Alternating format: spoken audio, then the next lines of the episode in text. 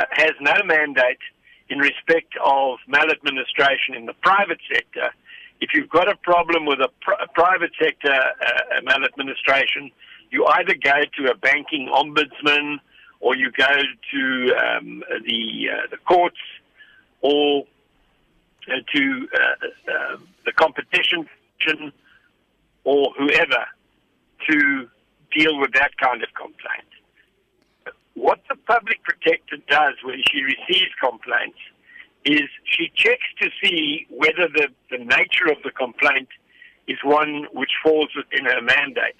And if it doesn't, she, she refers you to the appropriate alternative body to deal with the complaint.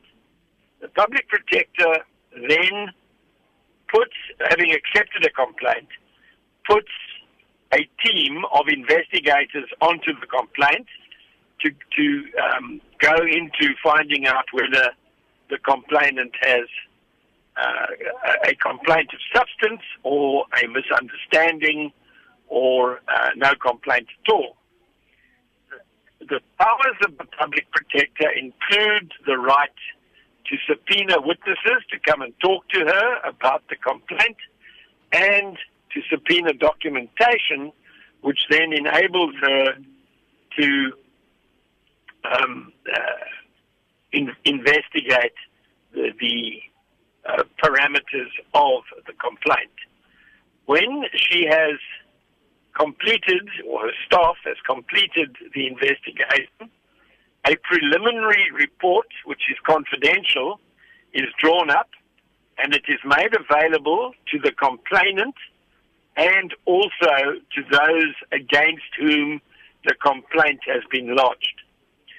Everybody is then uh, given, both sides are given the opportunity of commenting on the draft preliminary report and working out wh- whether the report is right or wrong, or pointing out what is wrong with the report and what needs to be corrected in the report.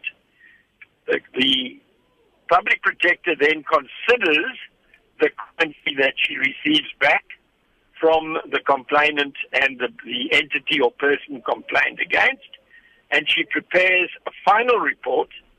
And in her final report, she sets out the remedial action which she regards as appropriate in relation to the complaint. And that uh, remedial action is of binding and enforceable effect. The only way anybody who is unhappy with the remedial action that she orders can do anything about it to take her uh, decision, her recommendation, her finding, her report on review to the High Court.